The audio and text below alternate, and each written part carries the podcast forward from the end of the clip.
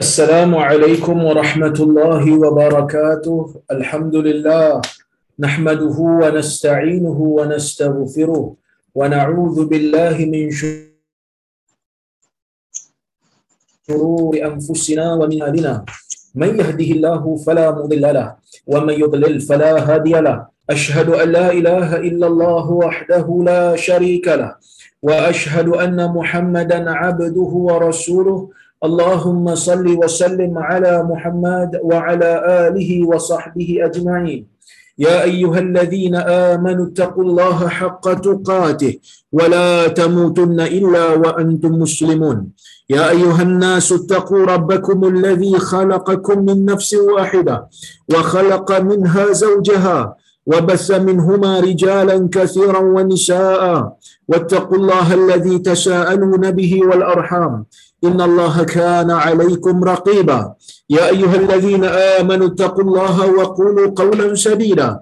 يصلح لكم أعمالكم ويغفر لكم ذنوبكم. ومن يطيع الله ورسوله فقد فاز فوزا عظيما. فإن أصدق الحديث كتاب الله وخير الهدي هدي محمد وشر الأمور محدثاتها وكل محدثة بدعة wa kullu bid'atin dalalah amma ba'd. Muslimin dan muslimat yang dirahmati oleh Allah Subhanahu wa taala sekalian. Alhamdulillah pada malam ini kita dapat bersama-sama berhimpun dalam kuliah riyadhus salihin.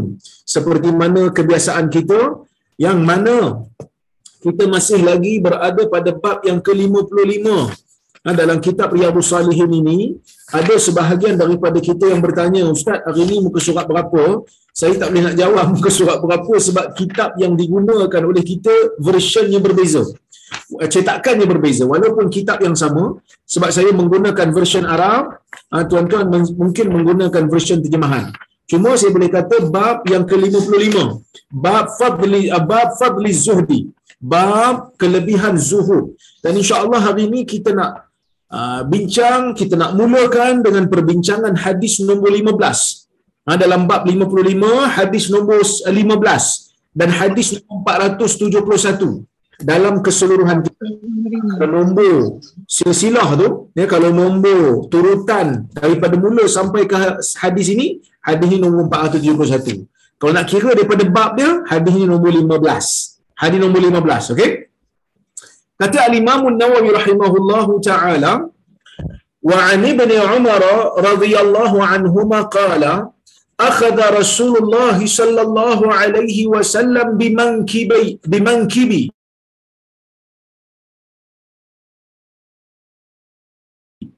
فقال به وكان ابن عيت فلا تنتظر للصباح تنتظر المساء. من حياتك حديث نيري رحمه الله.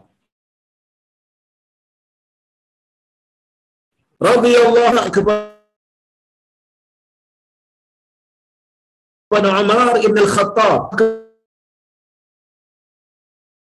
Kedua orang Islam. Orang yang saleh jiwa salam seperti kata Abdullah alaihi wasallam pada satu ketika memegang bahu saya Rasulullah SAW saya. Kemudian nabikan kun fid dunu. Di dalam dunia inilah Allah kamu ataupun ada sebagai trend orang yang transit wasallam Nabi pegang kata Ibnu Umar Nabi pegang bahu saya. Ia menunjukkan bahawasanya Nabi sallallahu alaihi wasallam ni bersifat tawaduk. Nah, Nabi ni tawaduk. Kenapa Nabi tawaduk? Ibnu Umar merupakan seorang sahabat Nabi sallallahu alaihi wasallam yang muda.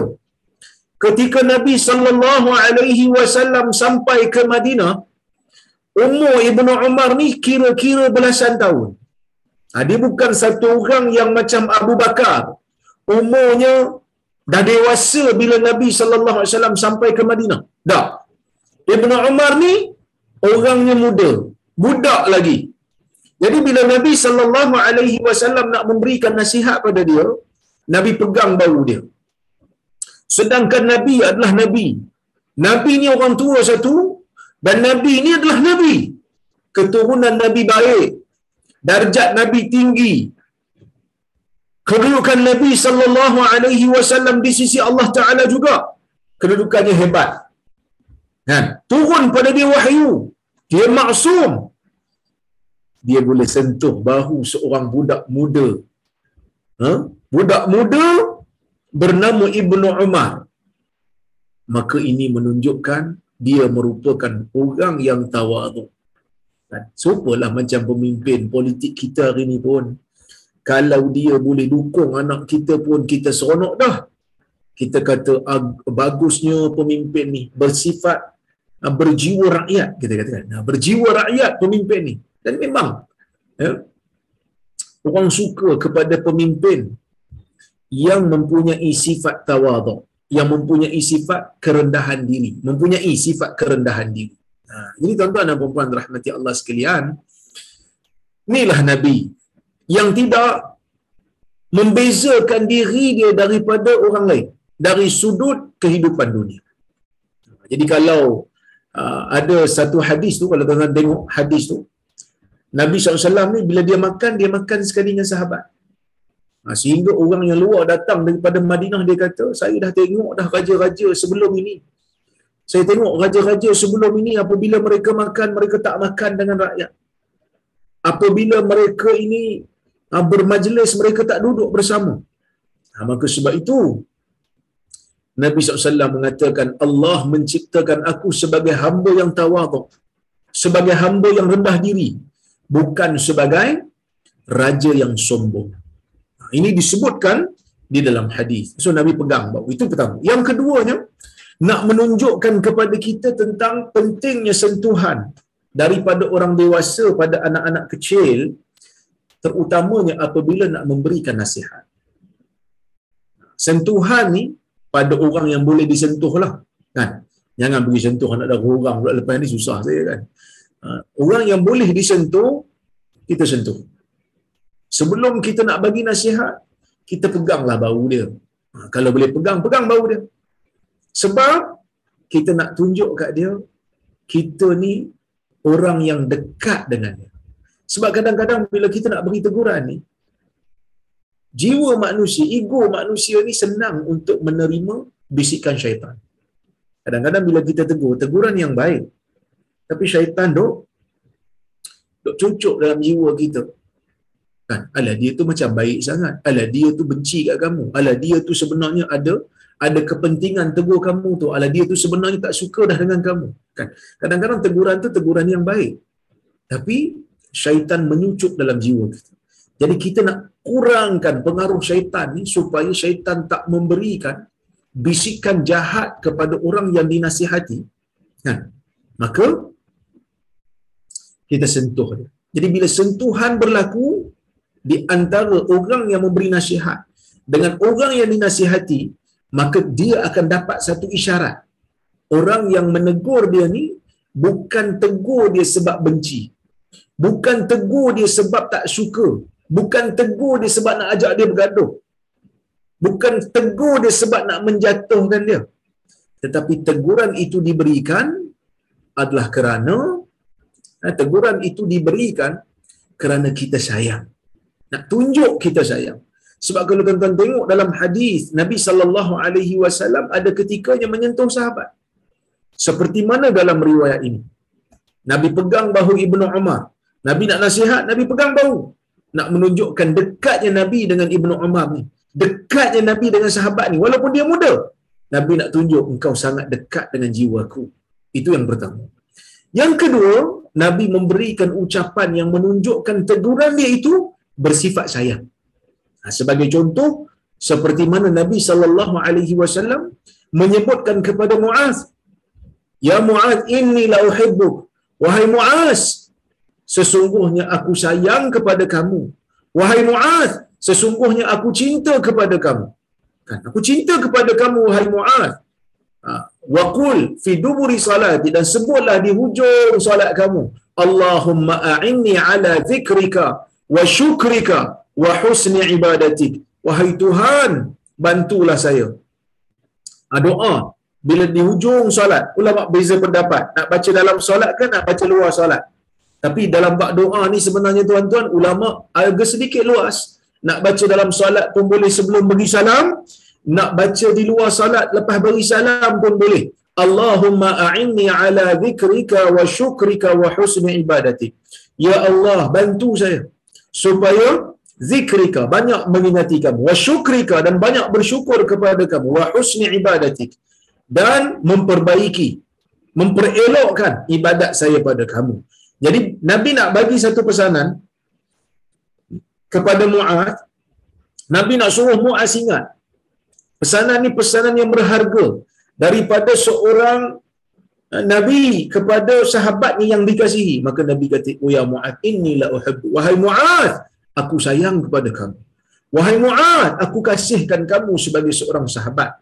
Dan ha, ini yang ditunjukkan oleh Nabi sallallahu alaihi wasallam. Jadi kalau kita ni kan nak tegur anak kita ke ha, kalau nak tegur isteri kita ke ha, kalau nak tegur adik kita ke kalau nak tegur sahabat kita ke kita cubalah cara ni pertama kita ucapkan yang kita sayang kat dia yang kedua kita gunakan sentuhan kita sentuh dia kita pegang tangan dia ke kita pegang bahu dia dan kita kata apa yang kita nak kata dari sudut memberikan nasihat.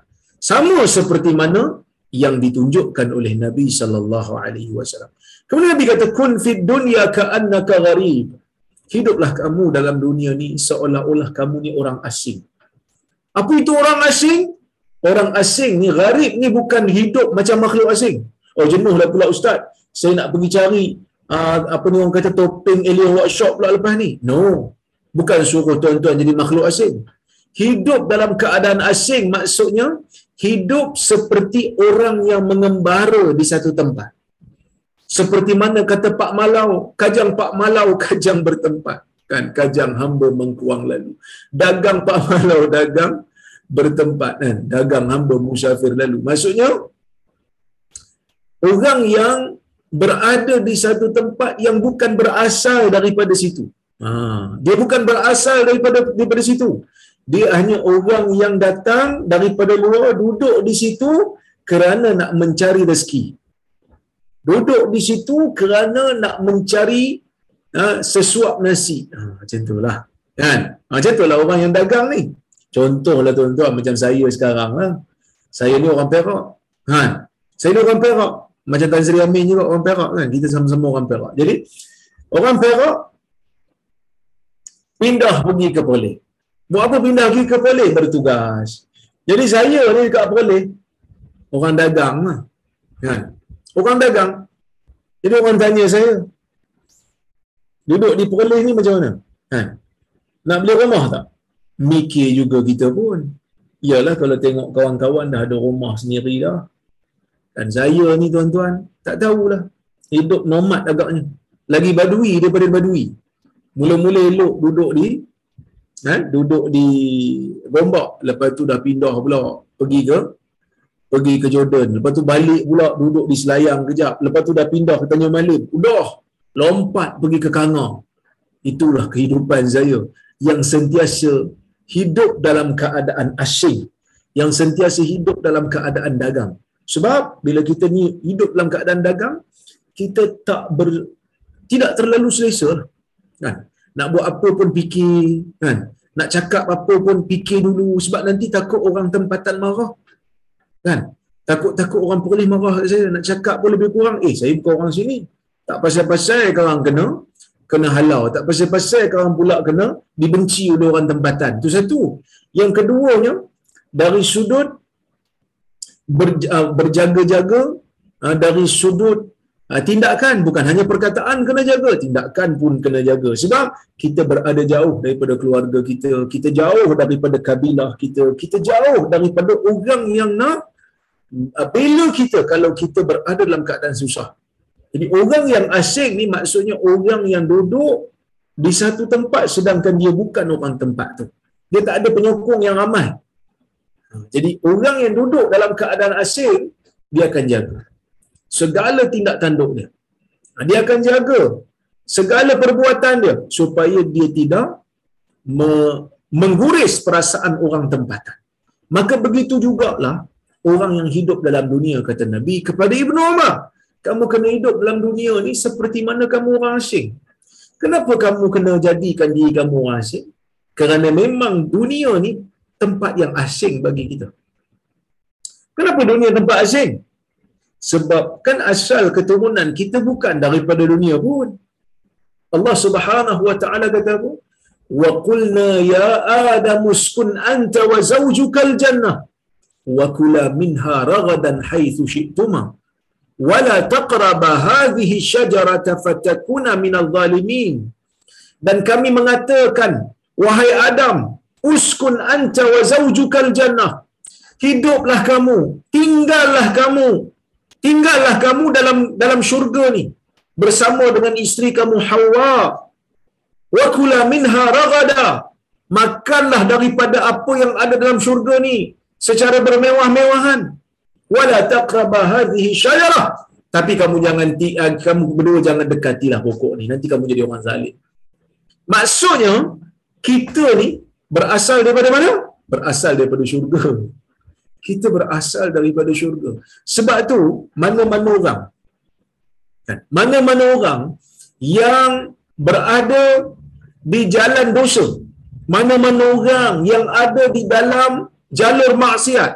Bila dia nak kembali taubat taubat dipanggil taubat. Bila dia dah insaf kita panggil perbuatan itu taubat. Apa maksud taubat? Taubat maksudnya rujuk. Apa itu rujuk? Rujuk tu maksud kembali. Kenapa kembali? Dia nak kembali ke tempat asal dia iaitu jalan menuju ke syurga. Jadi dunia memang tempat yang asing untuk kita. Sebab kita tidak berada asalnya di dalam dunia. Kita hanya menumpang sekejap dekat sini sebelum Allah Subhanahu wa taala jemput kita sebelum Allah Subhanahu wa taala ambil nyawa kita dan kita akan pindah pula menjadi orang asing di dalam kubur di alam barzah sebelum kita pergi ke ke syurga semula insya-Allah. Ha? Kemudian yang kedua Nabi kata awabiru sabil ataupun orang yang melintas jalan ataupun orang yang berhenti sekejap di, di dalam perjalanan dia. Apa maksudnya kat sini? Atau kat sini sebahagian ulama kata atau tu pilihan. Jadikanlah kamu dalam dunia ni seperti orang yang asing atau orang yang melintas jalan. Pilihan lah. Yang ni pun boleh, yang tu pun boleh.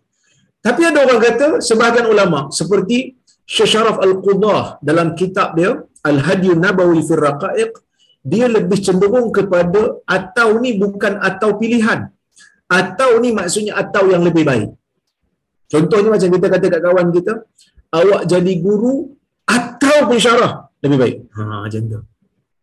Maksudnya, kalau kamu boleh jadikan diri kamu orang yang asing dalam dunia ni, okey, bagus. Dan kalau boleh, jangan asing sangatlah. Jadi orang yang seolah-olah dirinya melintas jalan ataupun orang yang berhenti sekejap.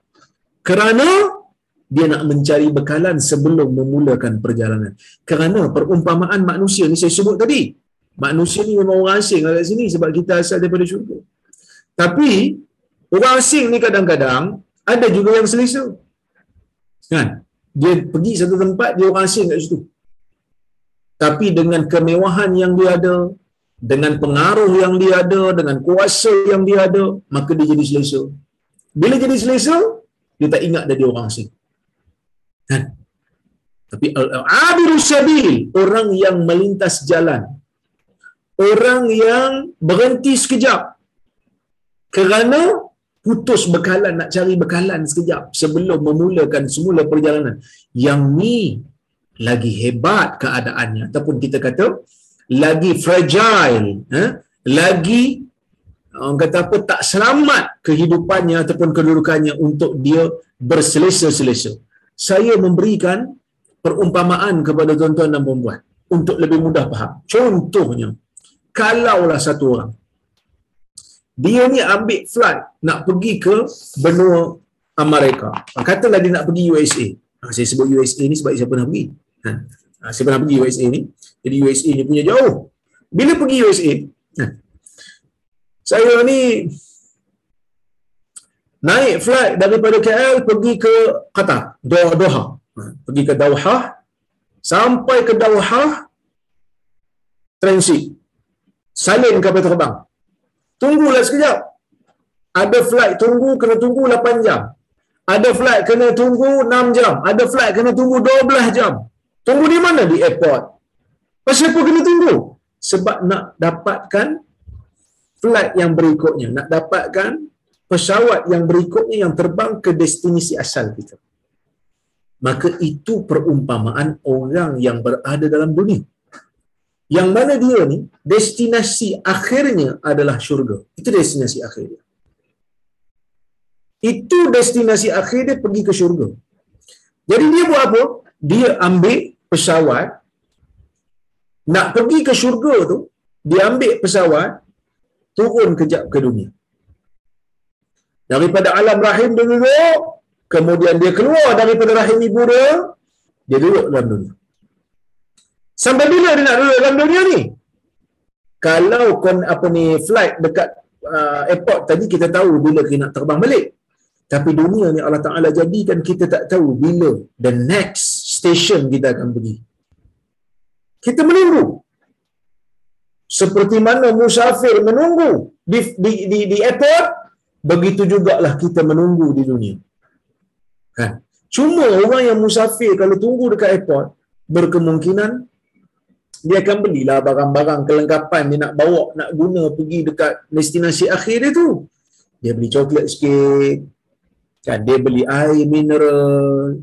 Ha, dia pergi makan kejap.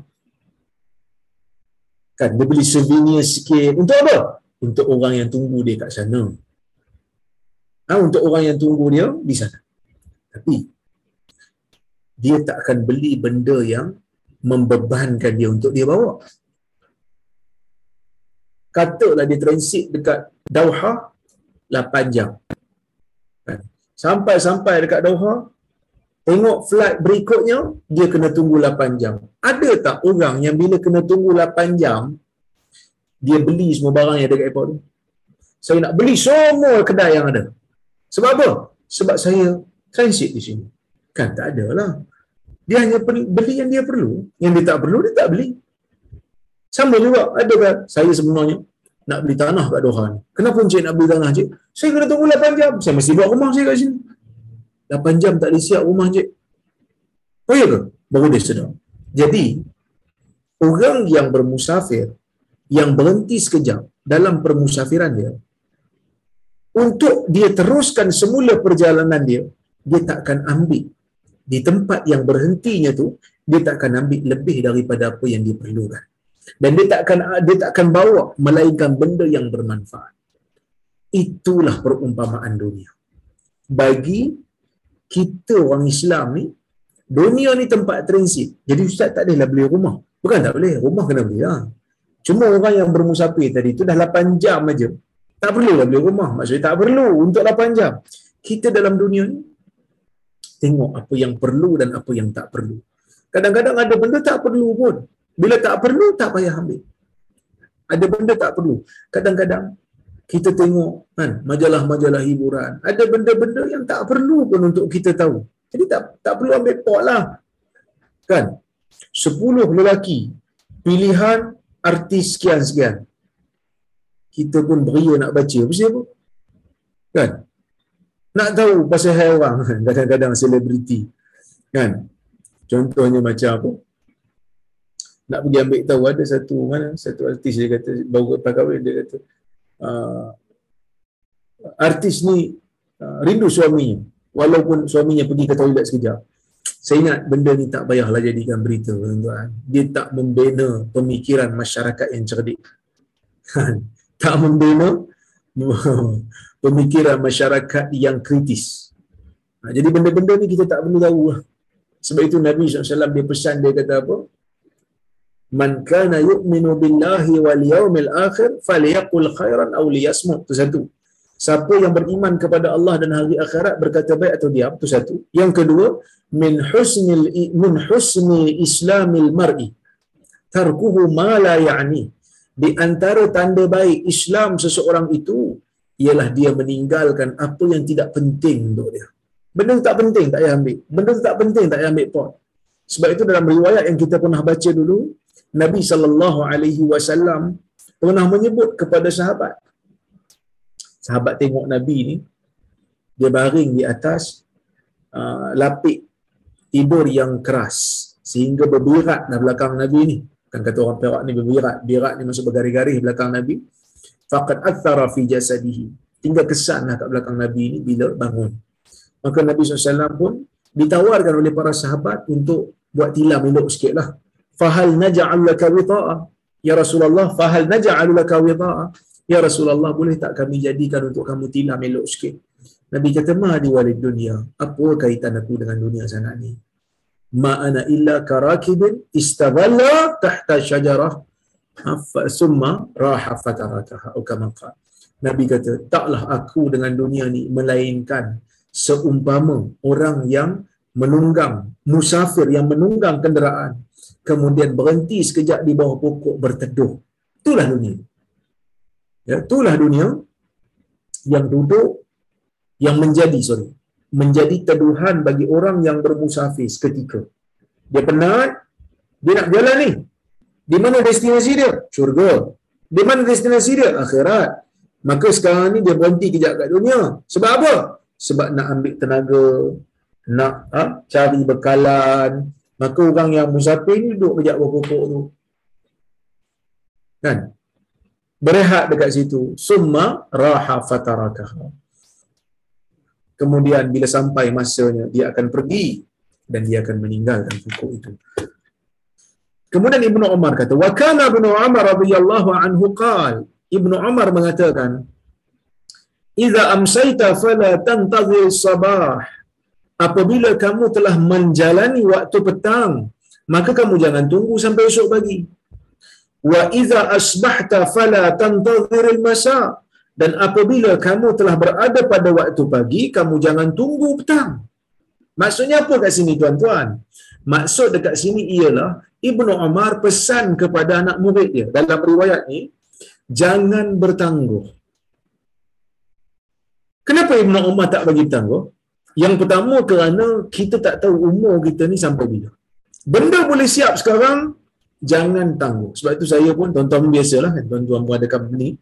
Saya pun sama juga duk pesan dekat staff saya, saya kata, dalam bab kerja ni, dia kita memerlukan elemen kesegeraan. Benda yang boleh segera-segera kan.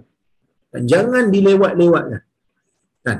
Ha, jangan kata, ah, benda ni esok lah sedangkan benda tu boleh disiapkan hari ini dan kita mampu siapkan ha? jangan tunggu terutamanya dalam melaksanakan ibadah bila kamu telah berada pada waktu petang tak perlu tunggu sampai esok pagi untuk kamu melaksanakan apa-apa yang baik dan kalau kamu berada pada waktu pagi jangan tunggu petang lah wa khudh min sihatika limaradik dan ambil waktu waktu kamu sedang sehat ni untuk kamu sakit nanti sebab nanti bila sakit banyak benda tak boleh buat bila sakit, nak salat banyak pun tak boleh. Bila sakit, nak berjalan banyak pun tak boleh. Jadi waktu sehat ni, buat mana yang mampu.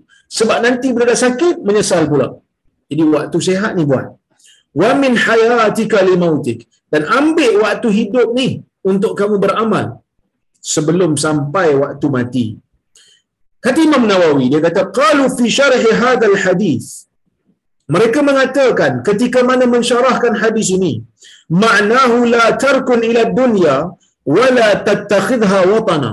Maksud hadis ni Nabi pesan kepada Ibnu Umar, kamu jangan cenderung kepada dunia dan jadikan jangan jadikan ia sebagai watan. Jangan jadikan ia sebagai tempat kekal untuk kamu kerana kamu sekali-kali tak kekal dalam dunia ni. Wala tuhaddis nafsaka bitulil baqa fiha dan jangan sekali-kali kamu bercakap pada diri kamu yang kamu ni akan lama duduk dalam dunia. Sebab tu Ibn Umar kata jangan tunggu sampai petang kalau kamu berada pada waktu pagi. Jangan kamu tunggu pagi esok kalau kamu berada pada waktu petang sebab kamu tak tahu mati kamu bila. Jangan bertangguh. Kerana alangkah ruginya bila kita bertangguh pada satu benda yang kita mampu buat, tiba-tiba tak larat nak buat, tak mampu nak buat disebabkan kesihatan yang tak mengizinkan. Sedangkan tadi boleh buat? Kan? Wala wala bil i'tina'i biha. Jangan terlalu mengambil berat dengan dunia ni. Wala tata'allaq minha illa bima yata'allaqu la yata'allaqu bihi al-gharib fi ghairi watani. Jangan ber, uh, jangan bergantung dengan dunia. Jangan tersangkut dengan dunia. Melainkan seperti mana? Orang yang dagang bergantung kepada tempat yang bukan tanah asalnya ataupun tanah airnya. Wala tashtaghil fiha dan jangan kamu ni sibuk dalam dunia. Bima la yashtaghilu bihi al-gharib alladhi yuridu dhihab ila ahli. Dan jangan kamu terlalu sibuk dalam dunia. Sedangkan orang yang asing dia tak sibuk kerana dia nak kembali kepada keluarga dan betul betul Kan dia tak sibuk sangatlah dia buat benda yang sepatutnya dia buat lepas tu dia balik. Kan saya pernah hidup tuan-tuan boleh biasa kan. Siapa yang pernah belajar dekat overseas dia tahu. Dia dekat sana asing. Kan?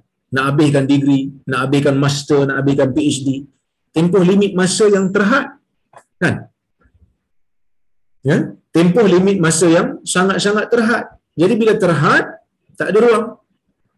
Kena habiskan segera. Kena buat cepat-cepat. Okay? Baik, kemudian kita tengok apa yang uh, disebutkan oleh Syekh Mustafa Buah dalam kitab dia Nuzhatul Muttaqin. Dia kata apa? Afad al-hadis akhdhan nabi akhdhan nabi SAW bimankibai Abdullah ibn Umar dalilun ala mahabbatihi lahu wa tanbihihi ila ahammiyati ma yaqul lahu. Ini saya sebut tadi. Bila Nabi mengambil memegang bahu Ibnu Umar ia menunjukkan Nabi ni sayang ke Ibnu Umar. Itu satu. Dan Nabi nak tunjuk kepada Ibnu Umar betapa pentingnya nasihat yang dia nak bagi. Ya? Dia nak tunjuk kepada Ibnu Umar apa yang penting iaitu pesanan dia. Sangat-sangat penting untuk dipegang, untuk diingati. Jadi, sentuh. Okay, itu yang pertama. Dan saya telah huraikan benda ni tadi. Yang kedua, al-mubadarah ila amali kulli syai'in fi waqti. Ah, kalau boleh. Hadis ni nak bagi tahu kat kita, kita kena bersegera untuk ber uh, kata apa bersegera untuk mengamalkan semua benda pada waktunya. Jangan tangguh-tangguh. Penangguhan ni akan menyebabkan kita tak produktif. Yang ketiga, al-hadda ala taqdi al-hadda ala taqsir al-amal. Kalau boleh dia kata, ya. Kita ni hadis ni nak segera kita nak gesa kita untuk memendekkan cita-cita. Lianna dhalika yad'u ila salahil amal. Kerana pendek cita-cita kita dalam dunia ni akan membawa kepada kita salahil amal. Bersegera untuk melakukan amal saleh eh, wa yunji minat tarakhi wal kasal. Dan akan mengelakkan kita menyelamatkan kita daripada bertangguh-tangguh lewat-lewat dan juga malas bermalasan. Jadi kalau orang Islam ni sepatutnya dia lebih laju. Tapi masalahnya yang laju sekarang ni orang Jepun. Yang laju sekarang ni orang barat orang Islam paling lembab. Kan? Kita kena bukan semua lah kita tuan-tuan tidak lah tapi kalau kita tengok negara dunia ketiga kan, banyak yang lambat yang lembab. Sebab tak tahu. Pesanan Nabi. Kena hidup sebagai orang asing kena hidup sebagai orang yang ber- bermusafir. Dia kena on time. Sepatutnya kan? Tapi lambat. Ha? baik. Kemudian seterusnya kata syekh al-hatha ala ghtinamil furas lil mazidi min at-ta'ah wa adam at-tabatu'i fiha dan hadis nak bagi tahu gesaan terhadap mengambil peluang supaya kita memperbanyakkan ketaatan dan tidak berlengah-lengah waktu dalam dunia. Yang ke, yang terakhir as-sihhatu wal hayatu ghanimatan. As-sihhatu sorry. As-sihhatu wal hayatu ghanimatan lil mu'min. Kesihatan, kehidupan merupakan harta bernilai bagi orang mukmin. Yajibu ayyastafida minhuma bi a'malil khair yang wajib untuk kita mengambil manfaat daripadanya dengan melakukan amalan-amalan baik. Fala yang bagilahu ayyufarrita fihima dan tak sepatutnya bagi seseorang untuk uh, cuai padanya fima la yanfa'uhu fi akhirati. Tak patut kita cuai pada perkara itu dalam uh, dengan sesuatu yang tidak memberi manfaat pada akhirat. Jadi kalau semua orang dapat fikir macam tu tuan-tuan, hmm, InsyaAllah dunia ni tak ada masalah. Eh? Dunia ni tak ada masalah. Baik, kita pergi kepada hadis yang berikutnya, hadis yang ke-16 dalam bab ini. Hadis yang ke-472. Wa an Abil Abbas Sahli ibni Sa'din Sa'idi radhiyallahu anhu qala جاء رجل إلى النبي صلى الله عليه وسلم فقال يا رسول الله دلني على عمل إذا عملته أحبني الله وأحبني الناس. فقال ازهد في الدنيا يحبك الله وازهد فيما عند الناس يحبك الناس. hadisun hasan rawahu ibn majah wa ghairuhu bi asanid hasanatin hadis ini riwayat ibnu majah dan selainnya imam nawawi kata hadis ini hadis hasan ada sedikit perbahasan lah pada sanad hadis ini tuan-tuan boleh tengok dalam uh, kitab uh, Jami' Ulum wal Hikam karya Ibn Rajab Al-Hambali. Baik. Maksudnya daripada Abil Abbas Sahal bin Sa'ad As-Sa'idi radhiyallahu anhu katanya seorang lelaki datang kepada Nabi sallallahu alaihi wasallam. Siapa lelaki ni? Wallahu a'lam, tidak tahu. Tidak disebutkan dalam riwayat ini. Lalu dia ni, lelaki ni datang kepada Nabi sallallahu alaihi wasallam dia kata ya Rasulullah, dullani ala amalin. Ha, ni banyak juga sahabat Nabi ni yang datang kepada Nabi tanya soalan macam ni. Ada sebahagian datang tanya, Ya Rasulullah, ayyul islami khair? Ya Rasulullah, mana satu Islam yang baik? Ada seorang tanya, Ya Rasulullah, ayyul islami afdal? Ya Rasulullah, mana satu Islam yang paling afdal? Kan? Dia ni pula datang, dia tanya, Ya Rasulullah, dullani ala amal. Ya Rasulullah, tolong saya. Tunjukkanlah kepada saya tentang satu amalan idza amiltuhu ahabbani Allah. Kalau saya amalkan ya, kalau saya amalkan Allah Taala sayang saya dan manusia pun sayang pada saya. Ini soalannya ataupun pertanyaannya ataupun permintaannya. Okey. Tuan, soalan ni bila sahabat ni tanya menunjukkan yang pertama dia ni memang orang yang berfikirlah tentang akhirat dia. Dia tengah fikir tentang akhirat dia sebab dia nak Allah Ta'ala sayang kat dia. Dia nak sayang kat dia. Okey? Kemudian dia kata, wa ahabbani nas Allah sayang saya dan manusia sayang saya. Ha, jadi soalan dia simpel. Okey, saya nak hurai bab ni. Maksud, Nabi SAW kata, Izhad fi dunia yuhibbuk Allah. Saya terjemah nanti saya hurai. Zuhudlah kamu dalam dunia, Allah Ta'ala akan sayang pada kamu. Zuhudlah kamu dengan apa yang ada di sisi manusia, pastinya manusia pula akan sayang kamu. So, kita hurai hadis ni insya-Allah. Pertama berkenaan dengan status hadis ni. Status hadis ni ulama berbeza pendapat. Imam Nawawi kata hadisnya hasan sebab banyak riwayat. Tetapi Syekh ataupun Al-Imam Ibn Rajab Al-Hambali dia tak setuju dengan pendapat ni. Ya, dia tak setuju dengan pendapat ni sebab dia kata ha, terdapat perawi yang daif dalam sanad dia. Iaitu uh, Khalid bin Amr Al-Qurashi yang Imam Imam Ahmad kata dia ni perawi yang tidak yang tidak kuat lah. Ha, perawi yang tidak tidak kuat. Daif. Walaupun begitu, terdapat riwayat-riwayat yang lain yang mana jalur-jalur yang lain tu pun daif juga. Walaupun daif, ia boleh diamalkan dalam fadailul a'mal. Tak ada masalah. Okey, itu yang pertama. Yang kedua, sahabat Nabi SAW tanya soalan ni. Kan? Apa yang kalau saya buat, tolong tunjuk kepada saya. Bila sahabat tanya Nabi ni, menunjukkan kepada kita dalam bab agama ni, kita kena rujuk kepada sumber yang benar. Tak boleh buat pandai. Sebab kita tak tahu Allah Ta'ala suka apa. Kita tak tahu. Kalau tidak ada panduan daripada wahyu, kita tak tahu. Semalam saya baca satu kitab.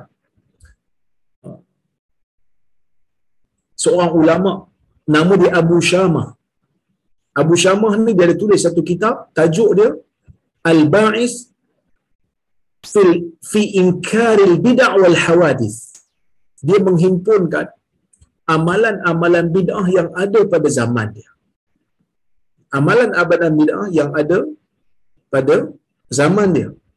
Antara yang dia kritik pada zaman dia ialah perbuatan orang-orang di zaman dia yang tawaf dekat batu yang tergantung di Baitul Maqdis pada hari Arafah perbuatan itu dihukum dia sebagai bid'ah yang mungkar. Sebab apa?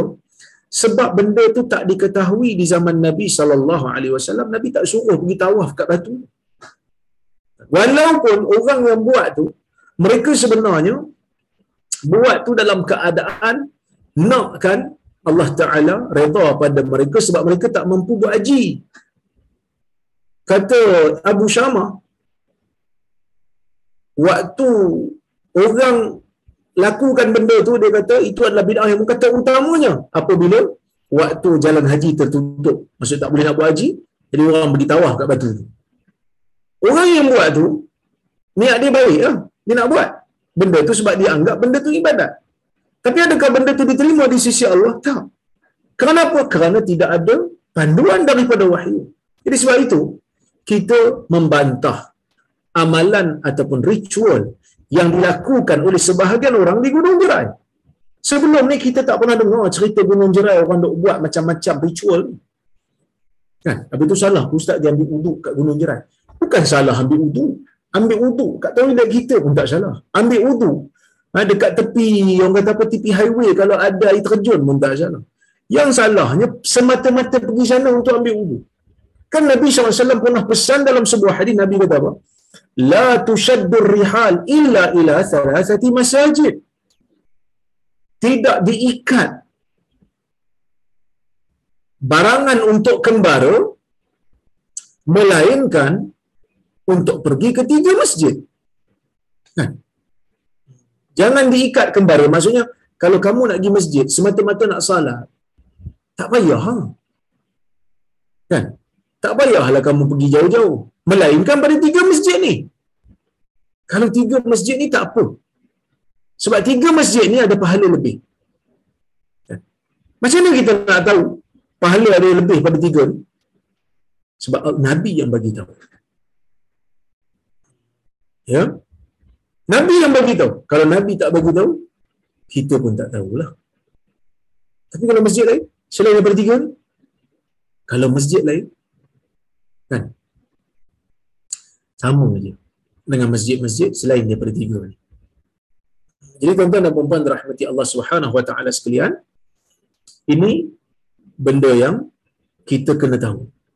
Jadi bila nak tanya berkenaan dengan isu uh, ibadat mana yang Nabi suka mana yang Nabi tak suka maka kita kena rujuk kepada sumbernya yang asal Ha, tapi pelik zaman ni. Kan? Bila kita tanya lebih je, kan? Manusia duk kata kita ni tak hormat ulama.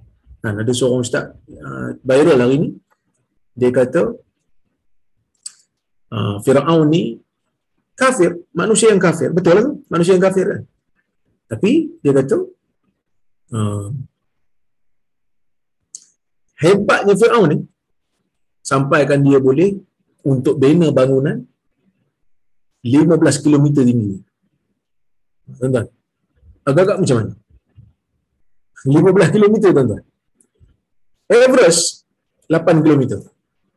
Tak 8 km pun kita tak boleh. Ya?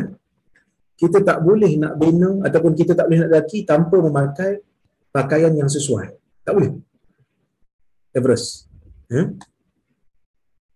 Itu Everest. Macam mana nak bina dua kali ganda daripada Everest berapa banyak pekerja yang nak dipakai sedangkan udara pun tak cukup. Eh, dekat Everest tu banyak orang mati. Walaupun mereka memakai kelengkapan yang yang dahsyat. Jadi bila dia sebut macam tu, kita terfikir dan tertanya kan. Betul kan yang dia cakap ni? Tapi ada orang dia tak setujulah bila kita uh, bertanya. Jadi sebab itu agama ni dia tak boleh macam tu. Kan? Dia jangan bawa satu benda yang bila cerita nampak macam kita tak apa cerdik. Nampak macam agama ni tak cerdik. Ini jangan. Sebab agama ni dia ada sumber yang benar. Itu Ustaz Israeliat je Ustaz. Betul Israeliat. Tapi Israeliat nak cerita pun jangan sampai kepada tahap orang memperlekehkan agama kita. Itu yang pertama. So, bila dia tanya Nabi tu, dia kata, saya nak buat satu amalan, Allah sayang saya dan manusia sayang saya. Adakah ini menafikan ikhlas? Taklah sebab dia nak sayang Allah dulu. Lepas tu baru dia kata, manusia sayang saya. Maksud manusia sayang ni, sampingan. Yang penting Allah Ta'ala sayang dulu. Yang ni tak ada masalah. Tapi kalau dia buat sesuatu nak manusia je sayang. Allah Ta'ala tak payah sayang pun tak apa. Yang penting manusia sayang saya. Ini tak ikhlas. Lah. Maka tak dapat pahala. Okay? Maka Nabi SAW sebut apa? Hmm? Nabi kata, Izhad fi dunya yuhibbukallah. Izhad fi dunya yuhibbukallah. Kamu kena zuhud dalam dunia ni. Pastinya Allah Ta'ala akan sayang kamu. Apa maksud zuhud? Kan? Bila sebut tentang zuhud, dari dua, eh? Nabi SAW sebut dalam pesanan ni, zuhud dalam dunia satu, dan zuhud daripada apa yang ada di tangan manusia. Zuhud yang ada dalam dunia, Allah Ta'ala sayang pada kamu.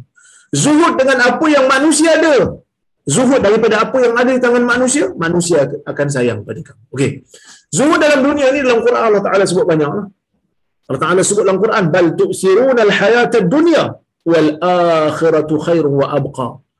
Allah Taala menegur golongan manusia bahkan kamu lebih mementingkan kehidupan dunia sedangkan akhirat itu lebih baik dan lebih kekal untuk kamu. Sepatutnya kamu kena dahulukan dahulukan akhirat berbanding dunia. Ya? Apa maksud? Zuhud dalam uh, zuhud dalam dunia, maksud zuhud dalam dunia telah saya saya huraikan dalam kuliah kita yang awal dulu sewaktu kita uh, membahaskan tentang makna zuhud. Ya. Zuhud ni maksudnya kalau ikut Ibn Rajab Al-Hambali dalam kitab Jami' Ulum Al-Hikam dia kata al-i'radu anhu listiqlalihi wa ihtiqarihi wa irtifa'ul himmah anhu. Maksudnya kita berpaling daripadanya kerana benda tu sikit, benda tu kecil, benda tu hina. Saya tak mau. Bila kita sebut zuhud dalam dunia, ulama-ulama salah mempunyai pelbagai ayat, pelbagai uh, orang kata apa, ayat dalam dalam dalam perkataan mereka. Antaranya disebut dalam sebahagian kitab, ya, iaitu Abu Muslim Al-Khawlani dia kata, laisa zahada fi dunya bi tahrimil halal wala ida'atil mal inna mazahada fi dunya an takuna bima fi yadillah awthaq mimma fi yadayk maksudnya dia kata Abu Muslim Al-Khawlani seorang tabi'i dia kata bukanlah zuhud dalam dunia itu dengan mengharamkan benda yang halal bukan itu maksudnya Sebab kadang-kadang orang salah faham ya, zuhud dia apa? Zuhud ni tak boleh makan benda sedap. Zuhud ni tak boleh pakai benda yang mahal sikit. Zuhud ni tak boleh pakai benda cantik. Itu bukan zuhud. Zuhud maksudnya lain daripada itu. Bukan kita mengharamkan benda halal. Apa apa hukum makan benda sedap? Halal. Boleh makan. Dan kenapa kau tak makan? Oh, saya zuhud. No, itu bukan zuhud. Jadi sebab itu dia kata, zuhud ni dalam dunia ni bukan maksudnya mengharamkan yang halal. Bukan dengan membuang harta. Oh, tak mau harta. Dapat harta, buang. Pasal apa? Saya nak zuhud. Harta banyak-banyak buat apa? Sedangkan harta banyak-banyak boleh sedekah. Harta banyak-banyak boleh infak. Maka dia kata, Inna zahadatu fid dunya, sesungguhnya zuhud dalam dunia ini, antakuna bima fi yadillah. Ha? Zuhud dalam dunia sebenar-benarnya ialah apa yang ada di tangan Allah lebih kuat daripada apa yang ada di tangan kamu. Macam mana? Dia kata, wa idza usibta bi musibah kunta ashadda raja'an li ajriha wa dhukhriha min iyaha law baqiyat laka. Dia kata kalau kamu diberikan dengan apa-apa musibah, kamu akan berada dalam keadaan sangat-sangat mengharap kepada pahalanya daripada benda itu kekal daripada manfaat kalau benda tu kekal. Maksudnya apa? Kalau kita hilang satu benda kita sabar tu sabar tu pahala. Kalau diberi pilihan nak berang tu balik ke ataupun nak hilang kerana nak dapat pahala? Dia kata uh, nak dapat pahala. Ah, itu maksudnya dia zuhud lah. Maksudnya dunia pada dia ni hanya sekadar untuk mendapatkan pahala. Itulah maksud zuhud. Dan benda ni ya ada disebut dalam Al-Quran. Allah Subhanahu wa taala kata fabtagu indallahi rizq wa'budu carilah rezeki di sisi Allah. Dan sembahlah dia. Maksudnya rezeki ni hanya Allah Taala bagi yang kita tahu. Allah Taala bagi kita rezeki untuk kita uh, menyembah Allah Subhanahu wa taala. Okey. Kata Fudail bin Iyad dia kata Zuhud ni asal dia redha dengan Allah. Dan berasa cukup dengan apa yang Allah Ta'ala bagi. Maksud kalau dia dah usaha, dia dah usaha, dia dah usaha, Allah Ta'ala bagi banyak tu ya. Kita rasa cukup lah. Mungkin inilah yang terbaik untuk kita. Bukan maksudnya nak suruh kita tak bersyukur, tak. Bukan maksudnya nak suruh, nak suruh kita ni tak berusaha, tak. Ya? Hmm. Bukan maksud tak nak usaha. Bukan maksud jadi pemalas, tak. Tapi maksudnya, kalau dah usaha tak dapat juga, maka taklah kecewa sangat. Sebab dunia ni apalah sangat. Ada juga yang kata, maksud zuhud ni, ayyastawiya indal abad hamiduhu wa dhamuhu fil haq. Ha, maksudnya, zuhud dalam dunia ni, ialah apabila pemujinya dan pengkejinya sama kalau dia menceritakan kebenaran. Katalah satu orang ni dia cakap satu benda yang betul. Di tempat orang tak boleh terima dia. Di tempat yang orang tak boleh terima dia. Maka dalam keadaan tu orang maki dia. Kerana dia mempertahankan kebenaran orang maki dia. Kerana dia bercakap menegur benda yang tak betul di depan dia maka dia dibenci. Bila dia dibenci, bila dia dikutuk, ada jugalah sebahagian orang yang yang okey dengan dia, yang puji dia. Kan? Jadi kalau orang yang puji dia dan orang yang keji dia, di sisi dia sama dia, tak ada apa. Maka itulah orang yang zuhud. Kan? Sebab apa? Sebab orang ni kalau dia nakkan dunia, dia nakkan reputasi dunia, mungkin dia lebih suka pujian dan dia tak suka kejian. Bahkan kadang-kadang dia, dia tak nak cakap pun benda yang benda yang boleh uh, dia dapat pahala kerana mempertahankan kebenaran dia tak nak cakap. Pasal apa tak nak cakap? Sebab dia kata kalau saya cakap nanti reputasi saya jatuh orang maki saya.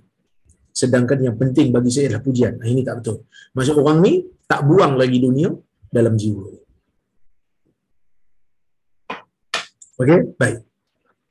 Tuan-tuan dan puan rahmati Allah Subhanahu wa taala sekalian zuhud dalam dunia ni menjadikan kita ni sentiasa berfikir tentang akhirat.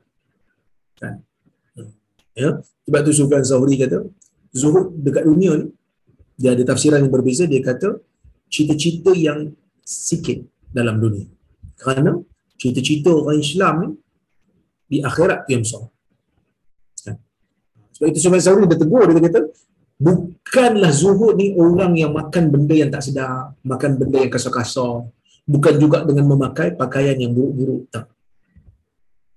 Itu bukan zuhud. Tapi zuhud ni bila kita buat sesuatu kita fikir akhirat. Ha, itu zuhud. Pandangan dia lebih jauh daripada itu. Ha? Baik, sebab itu kata Syekh Mustafa Bukhari kata apa tu? Afad al-hadith al-qana'atu bil-rizq al-halal wal-ridha bihi ba'da bazli aqsal juhdi fi sa'd wal-amal.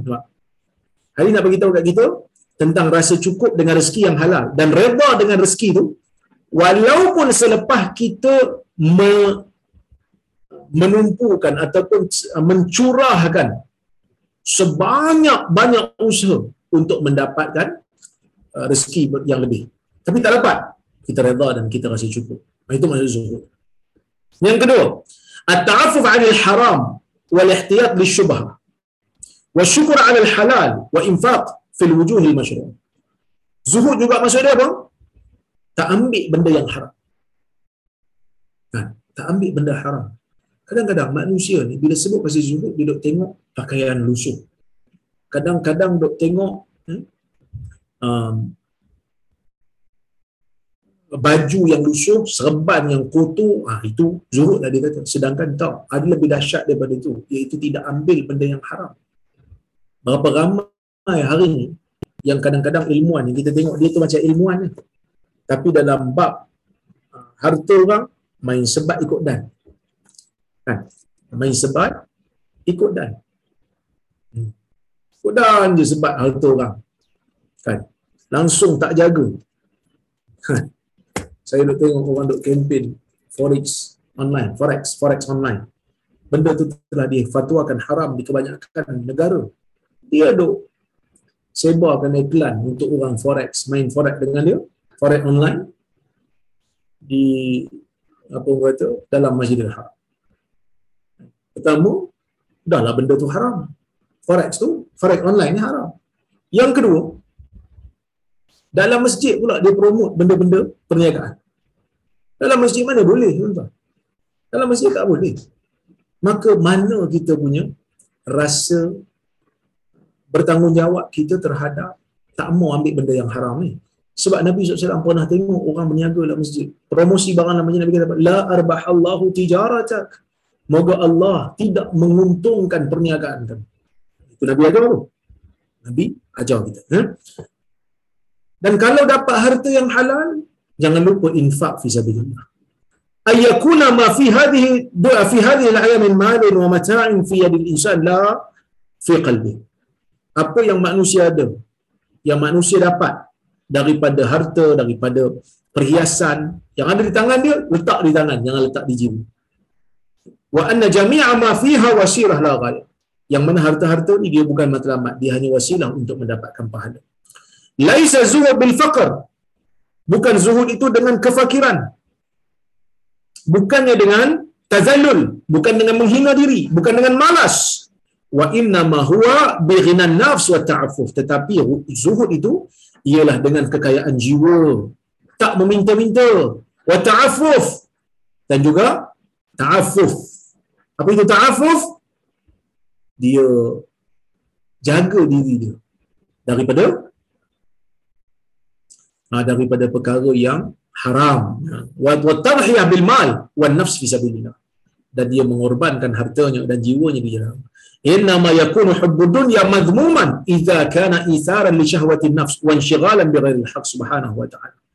Amma hubbuha li fi'li al-khair wa i'anati al-khalq falaysa bimadhmum bal huwa al-ibadah wa ta'ah ya cinta dunia ha, ha, buruk ataupun dicela jika ia itu Ha, disebabkan oleh kerana kita mendahulukan syahwat dan kita melupakan hak Allah.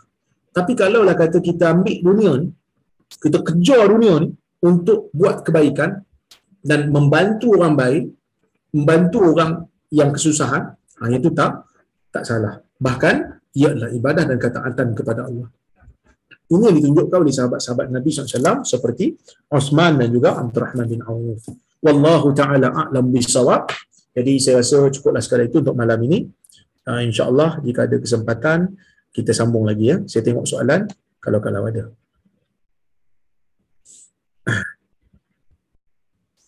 Assalamualaikum warahmatullahi wabarakatuh. Di manakah saya boleh mendapat kesemua recording kelas Sidatul Salihin? Yang ni boleh bertanya dengan Kak Majini kita. Kak Jini ada sini ke?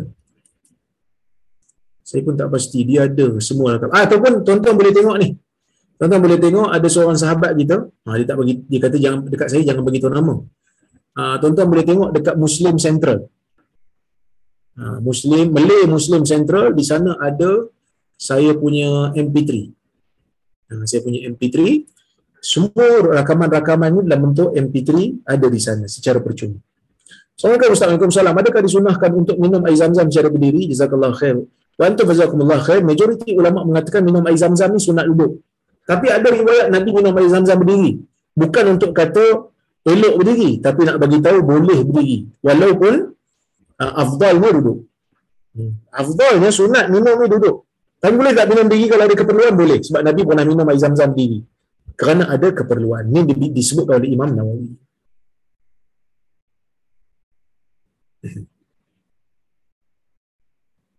Assalamualaikum salam. Boleh kita simpulkan maksud zuhud ialah apabila ada pilihan antara mendapat kebaikan dunia dengan redha Allah, pahala kita memilih untuk mendapat redha Allah.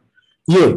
Maksud kalau ada pilihan untuk dapatkan dunia dengan redha Allah, maka kita pilih untuk mendapat redha Allah. Itulah maksudnya uh, zuhud.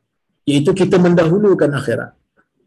Kita mendahulukan akhirat yang yang lebih utama untuk orang mukmin. Sebab sebab akhirat itu lebih kekal. Wal wal akhiratu khairu wa abqa kan Allah Taala sebut dalam Quran, akhirat itu lebih utama. Khairun wa abqa. Lebih baik dan lebih utama. Okey. Okey. Tengok soalan lagi kalau ada.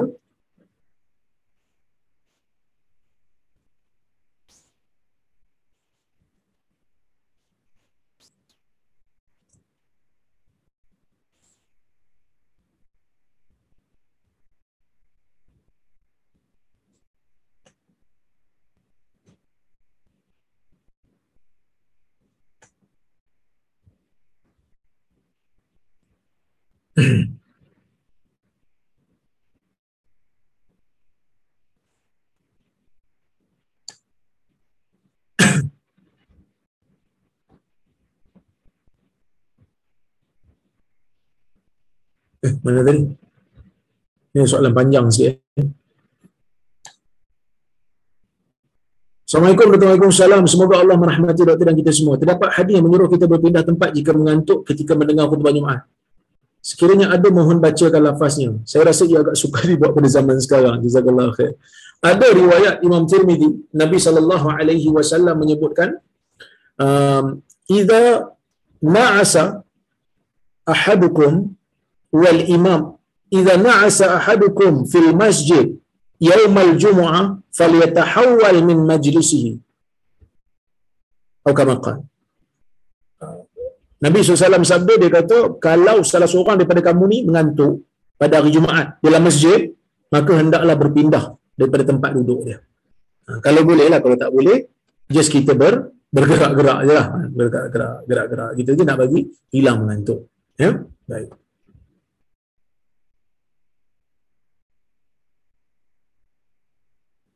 Kalau kita tengok masjid pun penuh, jadi tak ada ruang, tak payahlah. Kalau ada, ha, ubahlah tempat tidur untuk mendengar khutbah.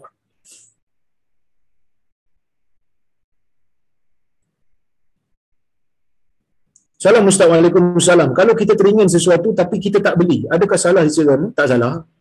Sebab beli ni benda yang harus. Ha, kecuali kalau benda tu uh, syarat untuk benda, melakukan benda wajib. Contohnya macam uh, apa beli air untuk wuduk. Air tak ada rumah. Saya tengok semua tak ada. Air sungai pun tak ada apa semua. Boleh beli air untuk berwuduk. Ha, sebab nak solat zuhur wajib lah beli. Tapi kalau tak ada, dia harus saja.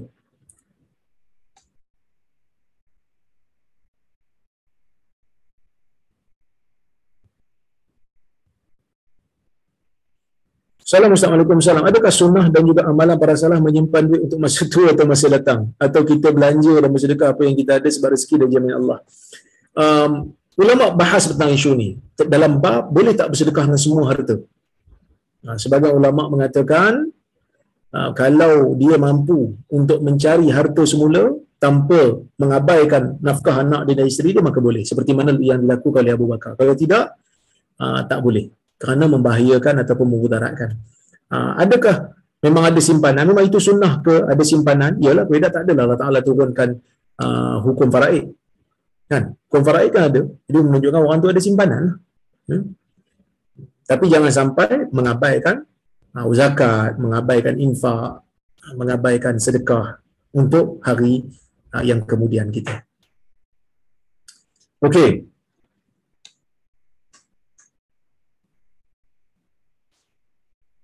Salam betul. Salam. Kalau orang doakan kebaikan untuk kita, kita kena ucap insya-Allah atau amin. Amin boleh uh, dan kita boleh doakan juga untuk dia. Ha, boleh doakan juga untuk dia. Ha, ini ada orang bagi. Terima kasih Fazli. Fazli Abu Ali telah bagi link ya, untuk uh, kuliah saya di Malay Muslim Central. Okey, terima kasih banyak. Itu soalan yang ada. Uh, saya harapkan agar tuan-tuan semua dapat manfaat daripada apa yang saya sampaikan pada malam ini. Saya ucapkan terima kasih banyak kepada penganjur kuliah kita iaitu uh, Datuk Syekh Hamid Johan, Tan Sri Azman, um, Haji Hamid, Haji Shah dan juga Datuk Rozhan. Dan saya juga uh, mengucapkan terima kasih kepada Tan Sri Amin dan juga Puan Sri uh, yang telah memberikan saya ruang bilik ini pada malam ini untuk saya uh, berkuliah. Moga Allah Taala berkati kalian semua uh, dan juga yang hadir pada malam ini. Saya minta maaf terkasar bahasa tersilap kata qul qawli hadza wa astaghfirullahal azim li wa lakum. Wassalamualaikum warahmatullahi wabarakatuh. Assalamualaikum. Assalamualaikum. Assalamualaikum.